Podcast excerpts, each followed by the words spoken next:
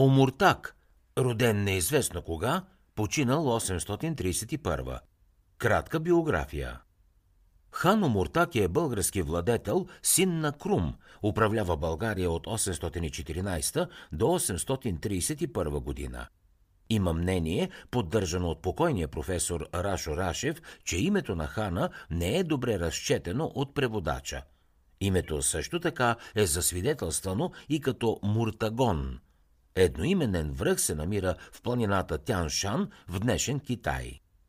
Възкачване на престола – Смъртта на Крум и личността на неговия наследник са будили в историографията ни различни спорове и интерпретации на събитията.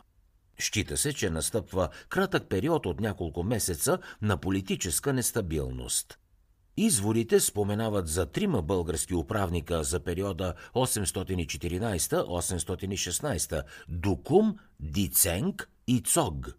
Има няколко хипотези за ролята на тези велможи – крумови военачалници с важна роля в развоя на събитията, но без да владеят трона, кратко последователно управлявали България ханове, регенти на малолетния Омуртак, узурпатори на трона, които го владеят общо. Тъй като е невъзможно да се определи точно какво е станало, като компромисно решение се приема възгледа на професор Васил Гюзелев, че Омуртак наследява баща си след кратки смутове в държавното управление първи години от управлението на Омуртак. Ненадейната смърт на Крум оставя множество български войски в Тракия, защитаващи важни стратегически позиции. Българите продължили бойните действия през 814-15, като отхвърлили византийското предложение за мир – това принудило византийския император Лъв Пети Арменец през зимата на 815 година да организира морски десант, при който византийците дебаркирали край Несебър и го превзели, като с това отворили фронт в тила на българите.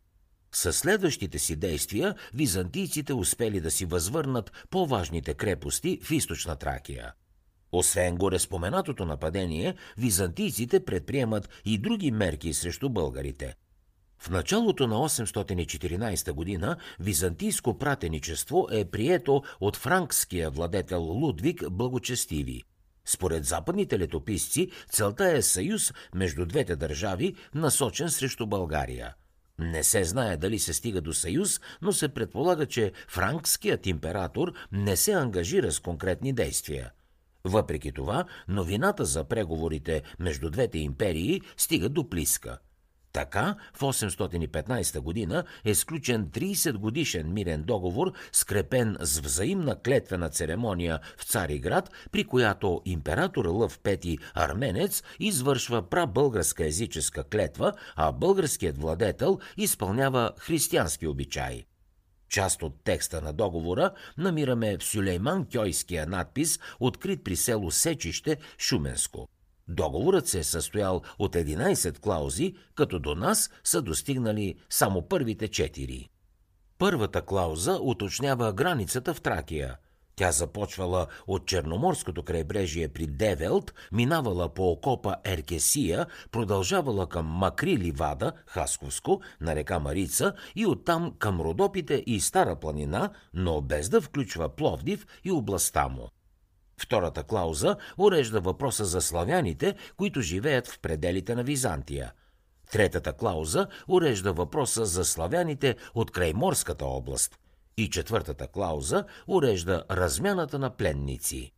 Този договор се оказва изключително полезен за България, тъй като страната се нуждаела от мир. Войската била изморена, столицата плиска в развалини, а и империята вече не била заплаха за българите. Договорът е сключен за период от 30 години и е спазен и от двете страни, като е подновен при идването на новия византийски император Михаил II Балба. Това може би е продиктувано от размяната на клетвени ритуали между двамата владетели. Лъв Пети трябвало да се закълне по езическите обичаи, а Омуртак по християнските. За да чуете още резюмета на световни бестселери, свалете си приложението Бързи книги безплатно още сега.